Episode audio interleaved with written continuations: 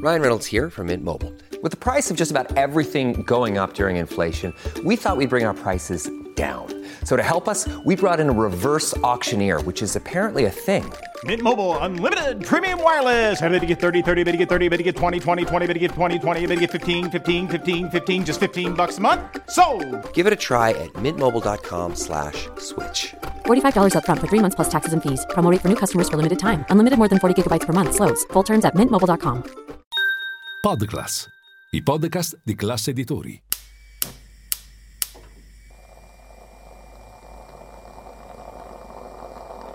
Buongiorno dal gruppo Classe Editori.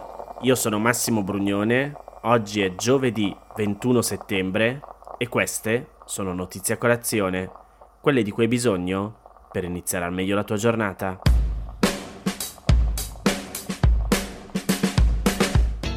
Ieri la Camera dei Deputati ha approvato all'unanimità e in via definitiva l'inserimento della promozione dello sport nella Costituzione.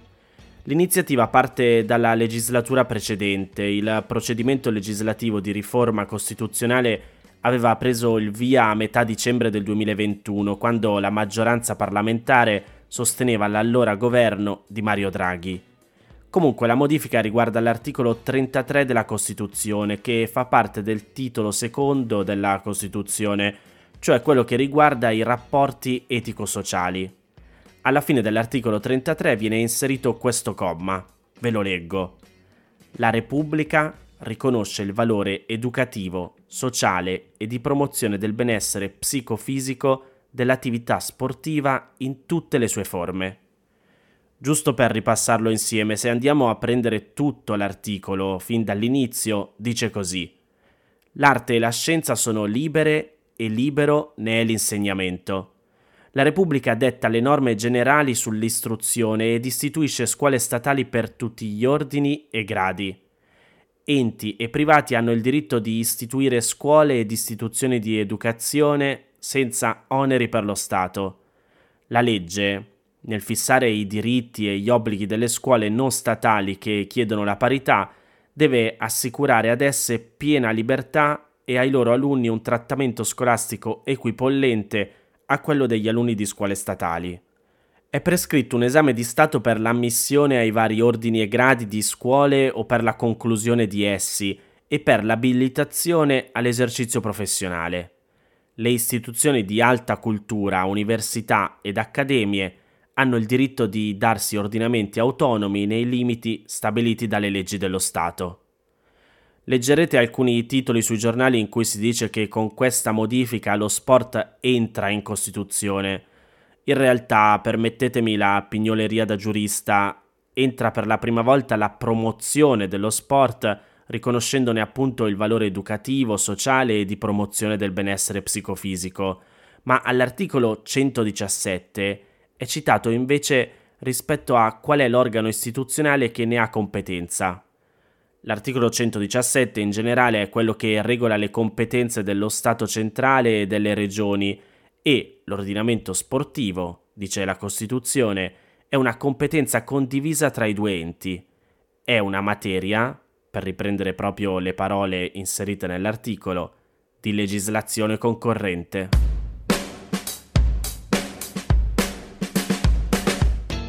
Nell'ultima settimana all'hotspot siciliano di Lampedusa, che avrebbe una capienza di circa 400 posti, sono arrivati oltre 6.000 migranti.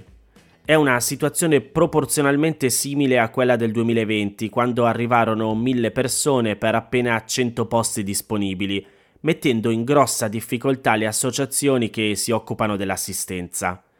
Il Post ha scritto un lungo articolo in cui spiega come i problemi che ciclicamente emergono in merito all'accoglienza, di cui si parla ormai da anni, fanno risaltare la distanza tra quanto auspicato e promesso dai governi e quanto invece succede realmente ogni giorno. Il sintomo più evidente di questi problemi è il sovraffollamento cronico delle strutture, il sistema non si è mai adattato agli arrivi crescenti e all'aumento non è corrisposto un ampliamento dei centri o un rafforzamento del personale incaricato di occuparsene. Inoltre il sistema di accoglienza è problematico anche nel modo in cui è stato pensato. è strutturato in maniera piuttosto confusionaria, dato che le procedure di accoglienza sono regolate da diversi testi normativi che si sono stratificati nel tempo e che sono stati modificati più volte. Vi leggo tutto l'articolo perché ci dà davvero un quadro ampio e preciso di come funzionano i flussi migratori quando toccano il nostro paese. Partiamo dalle fasi del percorso di accoglienza sulla carta. Secondo le leggi oggi in vigore, la prima struttura che i migranti incontrano non appena arrivati in Italia è quella dell'hotspot o punto di crisi sono centri che si trovano nei pressi dei porti più trafficati e sono attrezzati per effettuare le operazioni di prima assistenza, identificare i migranti e informarli sul percorso di asilo. Oggi sono attivi quattro hotspot in tutta Italia, a Lampedusa, Trapani, Pozzallo in provincia di Ragusa e Taranto. Dopo l'assistenza e l'identificazione negli hotspot, i migranti che intendono presentare domanda di asilo in Italia vengono trasferiti nei centri di prima accoglienza, detti CARA, centri di accoglienza per richiedenti asilo, che sono 9 su tutto il territorio nazionale e offrono circa 3.000 posti. I migranti dovrebbero rimanere nei CARA finché la loro domanda di asilo non viene approvata o rigettata. In seguito, i migranti che hanno ricevuto una qualche forma di protezione internazionale dovrebbero essere trasferiti nel sistema di seconda accoglienza, è la cosiddetta rete SAI, ossia una serie di strutture su tutto il territorio nazionale gestite dagli enti locali, in collaborazione con cooperative e associazioni del terzo settore, cioè attive nel sociale senza scopo di lucro. Le strutture non garantiscono solo ospitalità ai richiedenti asilo, ma dovrebbero offrire anche percorsi di formazione e integrazione, per esempio corsi di italiano o progetti di inserimento lavorativo. Tutto è coordinato dal servizio centrale del SAI, istituito dal Ministero dell'Interno, ma affidato all'ANCI, l'Associazione Nazionale Comuni Italiani.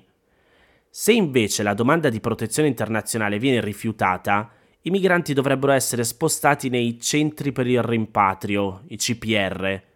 Secondo le norme attuali, i migranti irregolari possono essere trattenuti in queste strutture per un massimo di tre mesi, prorogabili di 45 giorni anche se il governo di Giorgia Meloni ha deciso di allungare i tempi, ma ci torniamo.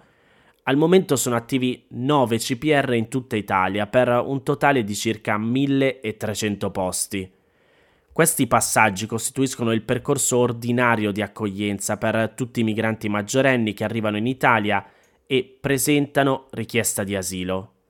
Nella pratica, però, quasi sempre le cose vanno diversamente. Partiamo da uno dei punti più problematici, gli hotspot. Quando gli arrivi aumentano, la loro capienza non è quasi mai sufficiente, creando situazioni di incertezza tra i migranti e mettendo in grossa difficoltà le associazioni che gestiscono le strutture, come la Croce Rossa. L'hotspot di Lampedusa, per esempio, ha una capienza massima di 400 persone, ma la scorsa settimana è arrivato a ospitarne più di 6.000. Nonostante sia evidentemente inadeguato per soddisfare le esigenze del territorio, questo centro di primissima accoglienza non è mai stato ampliato, soprattutto per il timore dei vari ministri dell'interno che un ampliamento e un miglioramento del centro potesse incentivare gli arrivi, tesi molto contestata dagli esperti di migrazione. Periodicamente si discute della possibilità o necessità di aprire nuovi hotspot o di ampliare quelli già attivi lo scorso maggio, per esempio, il commissario straordinario per l'immigrazione Valerio Valenti ha detto che il governo aveva già individuato una decina di strutture da adattare a nuovi hotspot o da ampliare ed era pronto a considerare l'idea di aprire hotspot volanti in alcune città del centro-nord Italia. Nessuna misura è però stata presa per migliorare la situazione. Anche nei CARA, i centri in cui vengono trasferiti i richiedenti asilo, si pone un problema simile. Le strutture sono sempre piene e ospitano molte più persone di quelle che dovrebbero. Per questo sono stati creati dei centri di accoglienza straordinaria, i CAS, che da anni ormai non hanno nulla di straordinario, anzi, oggi sono attivi oltre 5.000 CAS in Italia che mettono a disposizione più di 80.000 posti. Di fatto, quindi, la maggior parte dei migranti viene accolta in questi centri mentre attende l'esito della propria domanda di asilo, che è un processo che però può richiedere diversi mesi. Inoltre spesso i migranti rimangono nei CAS anche dopo aver ottenuto l'asilo perché tra l'accettazione formale della domanda e l'ottenimento materiale del permesso di soggiorno si apre un limbo che può durare di nuovo mesi. A inizio agosto il Ministero dell'Interno aveva inviato una circolare per chiedere ai prefetti di allontanare le persone che avevano ottenuto una protezione internazionale dai CAS per far posto ai nuovi arrivati in attesa di risposta. Anche i CAS, infatti, sono spesso pieni. Fino a qualche anno fa, poi, il sistema di seconda accoglienza, il SAI, era probabilmente quello che funzionava in modo più efficiente. Nel SAI sono disponibili 43.449 posti che però quest'estate sono stati completamente riempiti. La situazione si è complicata ancora con l'entrata in vigore del cosiddetto decreto Cutro approvato dal governo Meloni lo scorso maggio. Mentre prima le strutture del SAI potevano ospitare anche richiedenti asilo, ora queste sono accessibili solo a coloro che hanno già ricevuto una forma di protezione internazionale.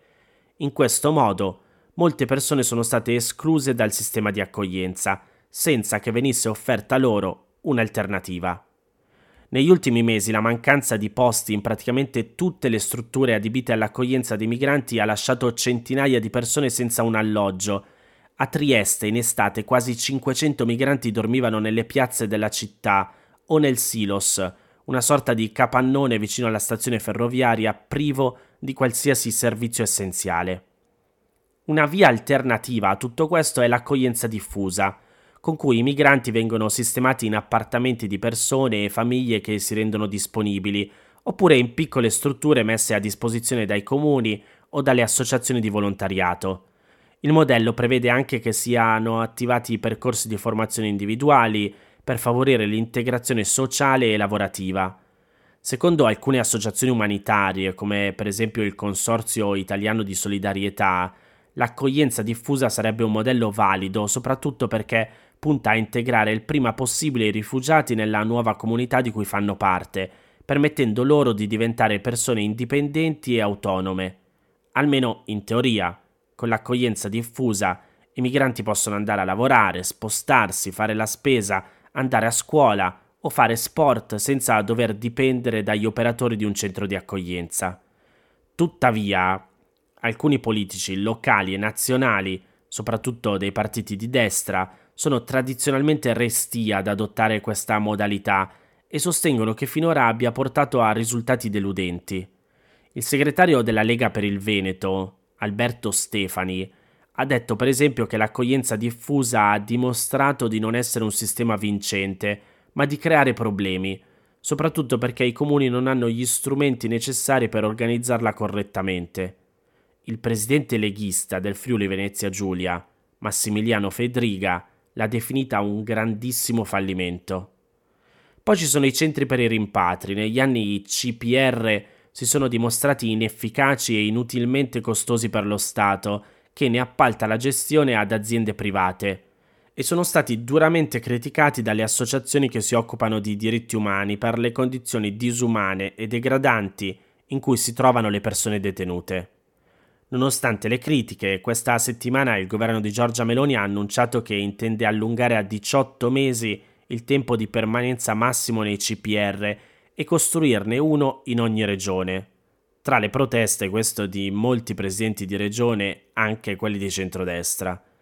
Non è chiaro però in che misura questa decisione possa migliorare il sistema dei rimpatri, che è sempre stato fallimentare a causa soprattutto della mancanza di accordi internazionali con i paesi d'origine dei migranti, condizione essenziale per avviare la procedura.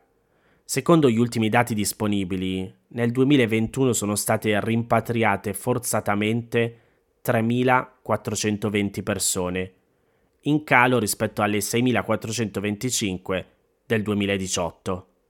Il percorso appena descritto è quello più comune, ma ci sono le eccezioni. Per esempio, a seconda del paese di provenienza, una persona migrante che arriva in Italia può ricevere un trattamento diverso. Vale per gli ucraini dopo l'inizio della guerra, e valeva per gli afghani nel 2021. Anche l'età può essere un fattore, l'accoglienza dei minori non accompagnati segue procedure diverse, ma il problema del sovraffollamento si ripresenta anche in questo caso. È importante comunque ricordare che non tutte le persone che arrivano in Italia si fermano per presentare domanda d'asilo. In questo caso si parla di movimenti secondari, con cui i migranti che entrano nell'Unione Europea non si trattengono nel paese di primo arrivo, ma proseguono in modo irregolare verso la loro destinazione finale. Per questo un gran numero di persone che arriva in Italia finisce per chiedere asilo in Francia, in Germania o in altri paesi europei. Anche se le regole internazionali non lo permetterebbero, il governo fa poco o nulla per arginare questi spostamenti, dato che il sistema di accoglienza già fatica a farsi carico di chi decide volontariamente di rimanere in Italia.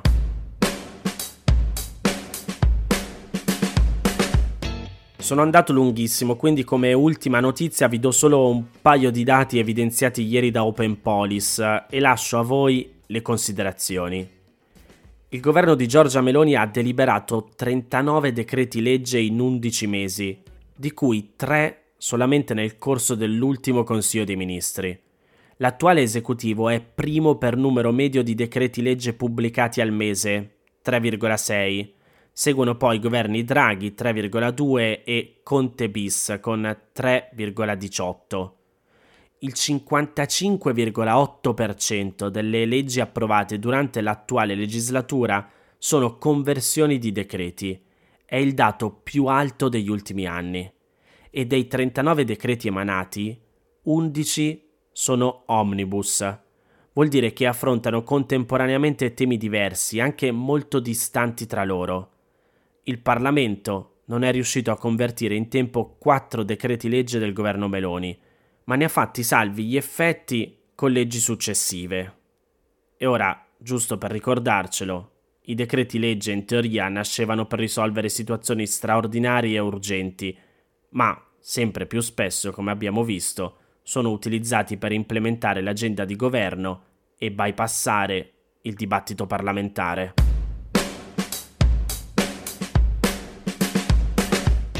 Queste erano le notizie a colazione di oggi. Se volete suggerirmi alcune notizie o mandarmi i vostri commenti su quelle trattate, potete scrivermi all'indirizzo notiziacolazione.it. Se volete rimanere aggiornati c'è il canale Telegram di Notizie a Colazione. Nel sommario della puntata trovate il link per gli altri podcast del gruppo Classe Editori. Io vi aspetto domani per iniziare insieme una nuova giornata. Un saluto da Massimo Brugnone.